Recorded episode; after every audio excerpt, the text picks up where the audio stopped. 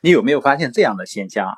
就是有两个人，他们呢在同样一个领域，而且呢也工作了同样长的时间，但是呢结果却天差地别。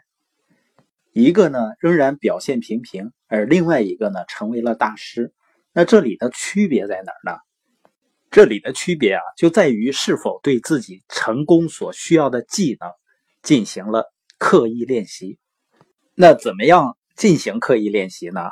第一个方面就是要避免自动完成。你就比如说话这件事啊，是不是很多人说了一辈子话，到最后呢，你发现他提一个问题也好，或者他表达一个观点也好，你都不知道他在说什么，而且他会说的很多。那很明显就是他没有在说话这件事上呢去刻意的练习和提高，当然呢也说明他没有培养自己思考的习惯，因为清晰的表达代表一个人清晰的思考。你比如说又要和朋友见面或者客户见面，那你要问自己，我上次呢在做类似的事情有什么交流的不大好的地方？比如说呢？表达逻辑有问题，对方呢听了半天不知道我在讲什么，那就练习结论先行这个原则，先练习一下，就是先把观点、把自己的论点先表达出来。但是很多人做事儿呢，他是随着自己经验的积累啊，做这个事情呢会越来越轻松，越来越成为自己的舒适区，然后呢就把自己越来越熟练。自己已经可以做到六十分的东西呢，就自动的保持这个水平。但这样呢，就永远不可能成为真正的顶尖的专家。这就是为什么大部分人在某个岗位上五年以后呢，就陷入能力增长的瓶颈，因为他已经做到六十到八十分了，已经做的比周围人好了，就可以满足了。但是有的人呢，他不满足这一点。他在他那个领域呢，可能把事情也做到九十五分了，但还不允许自己进入自动完成的状态，非要刻意学习各种新技能，把它做到九十六分、九十七分、九十八分。所以，我们也可以把刻意练习呢理解为要把事情做到极致的工匠精神。在巴黎的旅游呢，有两件事让我对工匠精神呢有了更深刻的理解。一个呢，就是红磨坊的表演，我是头一次感受到艺术的巨大享受给人所带来的这种巨大享受。他们的舞蹈呢，可以用出神入化来形容，全场几百人可以说是鸦雀无声。每一次表演结束以后呢，你的那个两个胳膊啊，就好像电动的一样，自动的、自发的鼓掌。包括他们表演的脱口秀节目。就类似脱口秀吧，或者小品的节目，然后呢叫上一个中国人上台去交流。实际上我们都听不懂他说的是什么，但是他每说完一句话，大家都乐得前仰后合。我真的相信啊，这些大师的境界真的是刻意练习的结果。你像我们平时看有的小品，都能听懂他说什么，就是觉得不可乐。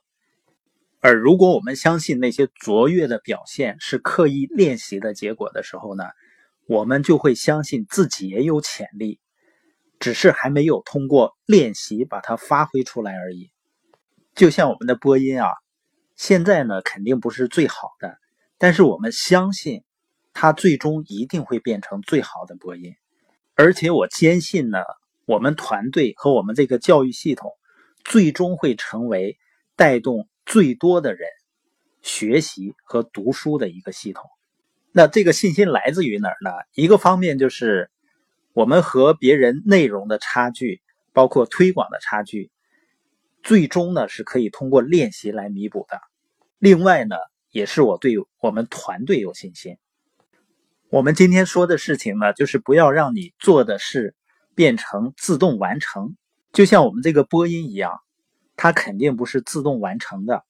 我们每一期节目呢，都是在刻意提高、刻意练习下完成的。因为如果要自动完成的话呢，我们还是有一定的演讲的经验，那可能十分八分钟也能完成一段录播。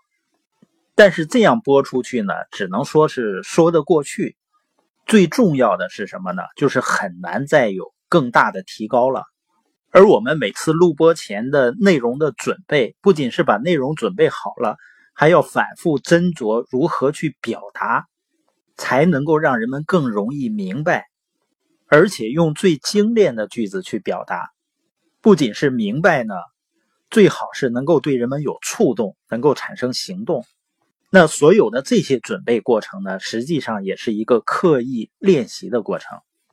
像在悉尼猎人谷那天晚上的录播呢，因为孩子睡着了，怕影响他休息，所以我就到门前的葡萄园里去录。因为在傍晚的时候呢，确实看到了大量的那个野生的袋鼠，那时候看到呢，会觉得很开心、很兴奋，而且听当地人说呢，这个袋鼠就是晚上出来活动的。而在录播的过程中呢，还真的担心。万一有个袋鼠跳出来，肯定会吓一大跳的。加上那天回来的也比较晚，也比较困，比较累，又准备内容呢，然后又进行录播呢，整整花了将近一个小时。录完回来再听的时候，我发现呢，其中有一个表达那个“支持”没有说清楚，估计呢一般人也是不注意，听不到。一带就过去了，因为我是东北的口音嘛，往往有的时候平卷舌是不分的。那我听到了以后呢，我就把那段删了，然后呢又出去又重新录了一遍。那今天我们所谈的核心内容呢，就是不要让你达成目标所需要的关键技能变成自动完成的状态，而要通过刻意的练习，不断的提高。